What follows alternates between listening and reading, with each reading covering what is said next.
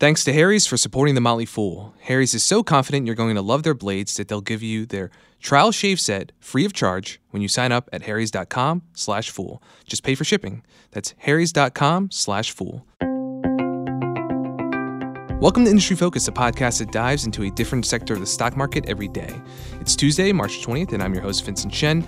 Now that we're almost finished with the first quarter of 2018, I wanted to check in on IPO activity in the consumer and retail sector, and there have been a couple debuts. So for this episode, our focus will be Hudson Limited, a $1.5 billion company. Though Hudson is not a household name right now, if you've done any traveling recently, then you've probably seen or even done business with Hudson. So joining me via Skype for this IPO discussion is senior Motley Fool contributor Asit Sharma. Welcome back, sir. Thank you very much. What up, fools? So I appreciate you coming onto the show today. I'm going to dive right into our discussion. We have Hudson Limited, ticker HUD. I mentioned that frequent travelers are likely familiar with this company because Hudson operates 1,000 newsstands, bookstores, duty free shops, and other retail storefronts in North America, with 95% of its revenue generated at airports. So Hudson priced its IPO at $19 per share at the beginning of February. The deal raised $750 million, and at its debut, the company had a valuation of close to $1.8 billion. But shares have declined in their first month and a half of trading. Uh, before we came into the studio, the stock was right around $15 per share, giving Hudson that $1.5 billion market cap.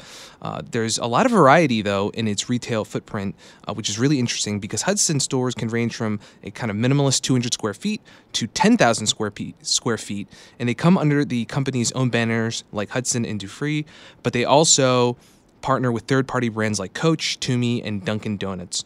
So airport concessions are the name of the game for this company. I'll pause there and swing to you, Asit. What jumped out to you for this business? A bit of background on the business that shareholders or prospective shareholders should know really jumped out at me, and that is that this IPO uh, was conducted by um, Hudson's parent company, which is Dufry AG. And this is a European company. It's one of the largest global airport concession retailers in the world. They've got about 2,200 stores in 64 countries. Um, they took all the proceeds from the IPO to pay down their debt. So Hudson didn't receive any of the proceeds for its own purposes. The other thing to be aware of is that this is still going to be a company which is controlled by Dufry. They have stacked the boards with board with their own members. Um, they have the control of the voting interest. So, just a quick explanation the uh, IPO created two classes of stock A shares and B shares. The A shares are what shareholders will buy, the common stock, and B shares are all retained by Dufry. Now, the B shares have voting rights of 10 to 1 over A shares. So basically, Dufry has all the control. Having said that, it, this is a very interesting uh, company. I'll just give a few uh, statistics on revenue and earnings, and we can delve into this a little further. Sure. Last last year in 2017, Hudson Retail generated 1.8 billion dollars of revenue, and that's about a seven percent improvement over the prior year. It had a really healthy gross margin of 62 percent, which helped it generate um, before tax profit of 32 million, which is about double the prior year. So this is a profitable company. It's growing at a reasonable clip. Uh, net profit was actually a loss of roughly $11 million, and that was due to a one time tax adjustment. Uh, those of you who are following uh, the effect of the recent U.S. tax legislation on the companies you own have often seen benefits uh, for companies which are U.S. based and do business globally. But since Dufry is sort of the opposite, it's uh, partially owned by an overseas entity and does business primarily in the United States it got the reverse end of the stick in that it had some net operating loss carry forwards that it could have used in the future to offset some future income tax liability. It had to take a hit this year, but it's got that out of the way. This is a healthy company. Um, one more thing to note globally about it, and then I will flip it back to Vince. Let's talk about the revenue composition because this is important. About 76% of the company's revenues are duty paid, and about 24% are duty free. The Dufry revenue comes from brands that it licenses from the parent company, duty free. So if you've been traveling in uh, past years anywhere in the world, you've probably seen brands like Dufry, Nuance, World Duty Free, those shops that you um, walk into maybe to buy some duty free liquor. Uh, it licenses those brands. The rest of its revenue is duty free. 81% of sales come from the United States and about 19% from Canada. Let's slice the revenue one more way. 94% of this of its revenue is uh, Ben says derived from airports. The, the balance is hotels, train stations, and um, in New York City, those kiosks that residents are very familiar with, the Hudson News uh, brand, which is something that I was very familiar with when I was in grad school in New York in the mid 1990s.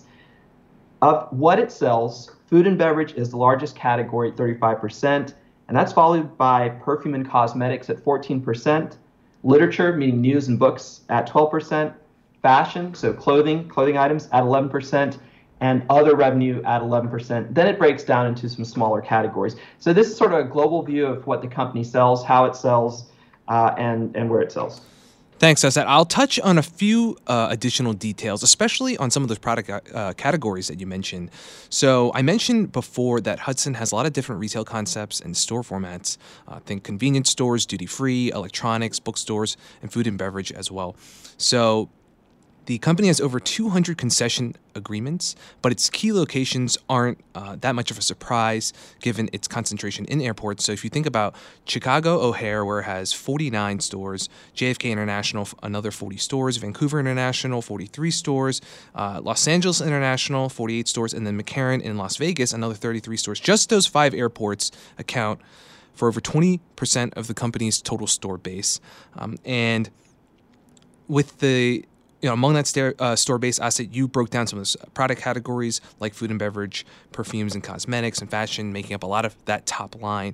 But something that is interesting, I think, about this is you have kind of a traditional brick and mortar retail operation, but the company mentions in some of their filings unique influences on its customers. So, due to the con- concentration of Hudson's concessions in airports, the company gets a relatively stable and predictable flow of customer traffic. So, unlike traditional brick and mortar like the shopping malls and shopping centers of the world, air travel is actually growing more popular, which means more passengers and potential customers wandering around airport terminals. And along with that, a lot of travelers will build potential shopping time or what the company calls dwell time into their travel plans. So, fools who have flown before are familiar with the idea of arriving at the airport two hours or more before their scheduled flight time in case their check in or security lines are particularly packed. But at larger airports, dwell times is estimated to be well over an hour. So if you get through um, with all that time to spare for Hudson, that's basically a window before you board your flight where it's an opportunity for them to tempt you into making some sort of purchase, oftentimes an impulse purchase. And then you add to that the fact that flyers tend to come from higher income demographics, that travelers are often rushing. Um, a lot of airlines are reducing their in flight services like meals to offer cheaper airfare. And then there's more spending taking place at airports themselves. So overall, uh, I think it's important to note that the market for airport concessions in North America comes out to over $9 billion annually. So, uh, rather significant market uh, for Hudson to tap into. Uh, next up, we're going to spend a little bit more time talking about some of the financials, valuation, and then other things that investors should consider for this company. Thanks to Harry's for supporting Industry Focus. Over 3 million people have made the switch to Harry's, and in the process, they've realized that you can get a great shave at a fair price. I'm one of those 3 million happy customers myself. After shaving for a few years with a single blade safety razor, I quickly realized that a proper shave comes down to high quality blades. And that's exactly where Harry's razors shine. Their blades are produced at their own factory. Combine that with Harry's great smelling shave cream, and every morning I get to enjoy a smooth, comfortable shave while paying half the price I typically pay for quality razors at the drugstore. All Harry's products are backed by a 100% quality guarantee, and Harry's is so confident that you'll love their blades that they'll give you a free trial shave set when you sign up at harrys.com slash fool. Just pay for shipping. Sign up to claim your free trial offer from harrys today. That's a $13 value. Just cover the shipping. Your free trial set includes a weighted ergonomic razor handle five precision engineered blades with lubricating strip and trimmer blade rich lathering shave gel and a travel blade cover. To get your free trial set go to harrys.com slash fool right now. That's harrys.com slash fool. All right Asit, uh, let's hit a few more quantitative parts of this company, and then uh, we can look at some of the uh, results in terms of Hudson, uh, what they actually reported recently for the full year 2017. Um, so you mentioned uh, revenue growth about 7% to $1.8 billion. I thought it was also uh, impressive that their same store sales were up 4.7% in 2017. Not a lot of brick and mortar players can boast those kinds of numbers. And their gross and operating margins expanded as well. It helps that Hudson, especially in the North American market, kind of uh, the big uh, player in this mar- industry can benefit from some of that scale. They have a lot of these strong relationships with airports, for example, and some of these other venues uh, where they can lock down these con- multi-year concession agreements and work with their suppliers, improve their uh, improve pricing, innovate with some of their store formats and the different things that they're offering to travelers uh, in these locations. But looking ahead, I think it, what was really impressive was what management guided to in, in terms of uh, the numbers that investors can expect. For example, uh, they guided towards high single digit organic net sales growth, low double digit adjusted EBITDA growth, and high teens growth for net income. So that's the bottom line. So those are pretty robust figures for a brick and mortar retail operation. And again, that speaks, I think, to the unique nature of operating in these high traffic regulated environments like airports, uh, where Hudson has these con- concession agreement agreements. And then on the valuation side, I just wanted to mention the stock trades close to $15 per share, um, or it was right before we came into the studio. So that gives it a forward price to earnings multiple of close to 20 times. Nothing outlandish, I think, given the high teens earnings growth that management has mentioned. Uh, any thoughts there from you, Asit, for the valuation? Yeah, sure. That that valuation is right in line with uh, consumer discretionary uh, figures. If you look at the aggregate, and I always use the S&P 500 consumer discretionary sector, uh, which longtime listeners have, have heard us talk a lot about sure. on this show. I use them as a benchmark, and and that forward valuation for that group tends to run at 20 to 21 times forward earnings, so right in line um, it was interesting to me is that the numbers that you mentioned, Vince, and I was impressed by this too. We talk about so many retailers, and they're always going the other direction. Exactly. Negative growth. Um, but this high single digit organic revenue growth, high teens net income, the low double digit EBITDA, those numbers are predicated on two different statistics that uh, in the prospectus uh, Hudson covered. One is that North American passenger volume is growing at a compounded annual growth rate of about 3% a year and will continue that progress through 2025. And the company also says that the average passenger spend has increased at a 4% rate each year. So when you take those two numbers together, increasing people coming into airport terminals and an increasing spend, it's a pretty good business proposition. And those of you fools listening today who are subscribers to um, maybe some of our premium services have come across companies like Grupo Aeroportuario del Pacifico. Yes. Uh, which is a company that I cover for premium services each earnings quarter. And you are probably familiar with this idea of traffic flow into airports. When you have a growing economy, and this company that I just mentioned is an airport operator in Mexico where the travel business is booming, both for tourism, domestic travel, business reasons. Here in North America, we're not doing so badly either. We're growing at that 3 to 4% clip. When you have that, and then you've got these fixed locations within airports, you stand to benefit. Really briefly, I want to mention some of the risks uh, involved in that model, and uh, this has to go with the way the leases are spelled out. Uh, usually, you're exposed to something called a minimum minimal annual guaranteed payment to your landlord, when you win an airport concession. That means that, let's say, a terminal decides to, to move uh, some of its flow to another terminal. You're stuck there. You've got to make a minimal payment to your landlord every year that's based on agreed upon formula. Uh, a big travel event like 9 11, which unfortunately can really hit the industry hard, is also a risk that you face when most of your business is in these airport terminals. Um, on the other hand, Hudson is a well known name. So, in competitive bid situations where they look to expand, they've got an edge over their competition in that airports recognize that this brand brings in travelers. I want to put one more uh, qualitative piece to why that traffic grows so much. Vince, you mentioned people putting in uh, planning uh, planning in time this is called dwell time. Yes. Maybe to shop on their way between destinations. Sometimes, and, and this has happened to me on many an occasion, you're stuck at an airport and sheer boredom makes you spend. After an hour or two, I get bored. I got to, to have something to read, um, or I need to buy some gum, or maybe a t shirt to take home. So I think that's an important part of this business model, a less celebrated aspect. Sure. All right. Uh, I think that's a good transition point for us in terms of some of the risks that you mentioned. Um, the I think the things that really have weight here, in my view, for this company and for this stock uh, are the last couple topics that we'll cover here. So first, um, there's some of the issues I think with the relationship that the that Hudson has with its kind of uh, controlling shareholder, uh, and then second, there's the longer term roadmap for expansion for this company. So again, as you mentioned, Asit, you have to keep in mind that Dufry holds all of the Class B stock those 10 votes per share. I think it has over 90% of the voting interest in Hudson, and uh, it's always something for investors to keep in mind when they when uh, another uh, kind of uh, entity has that kind of controlling interest, um, we like to call that out when evaluating a stock.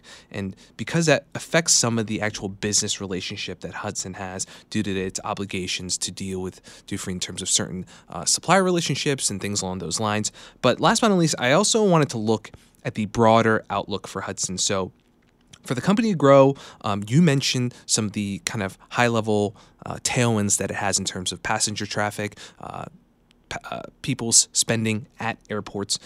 I think there is also the more straightforward option here where uh, Hudson is able to lock down more concession agreements, grow the number of stores it has, for example, in existing locations. But looking beyond that, the company's also starting to expand outside of airports more and more, uh, where it already has a presence in most of the major airports. So the company will, is going to ultimately have to seek out other places where it can operate stores. So, for example, you can find Hudson in a few tourist attractions like the Houston Space Center, the Empire State Building.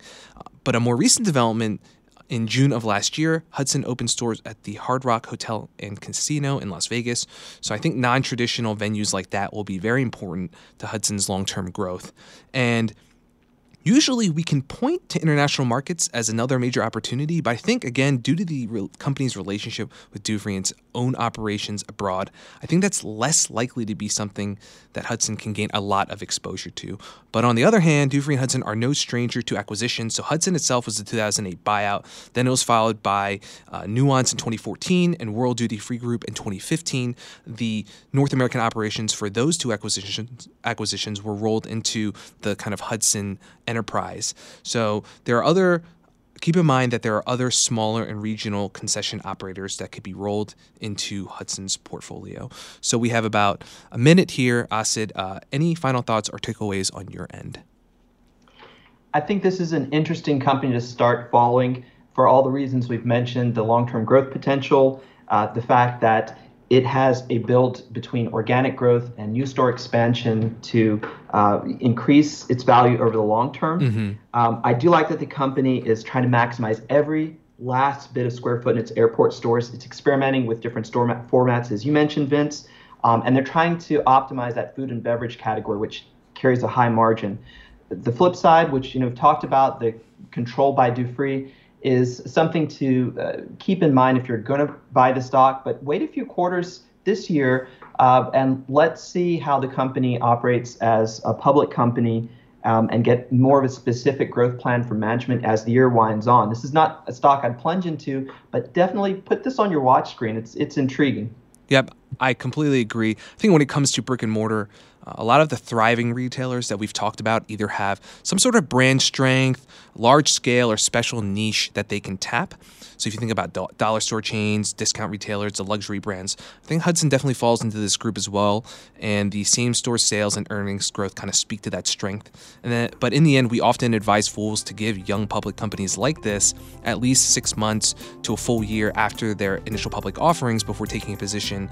Um, but Hudson, I think, is definitely going to be a name that we follow in 2018. So thanks again, Asit, for hopping on, and thanks for listening, fools. We'll have more IPO coverage for you coming soon. People in the program may own companies discussed on the show, and the Motley Fool may have formal recommendations for against any stocks mentioned, so don't buy or sell anything based only on what you hear during the program. Full on.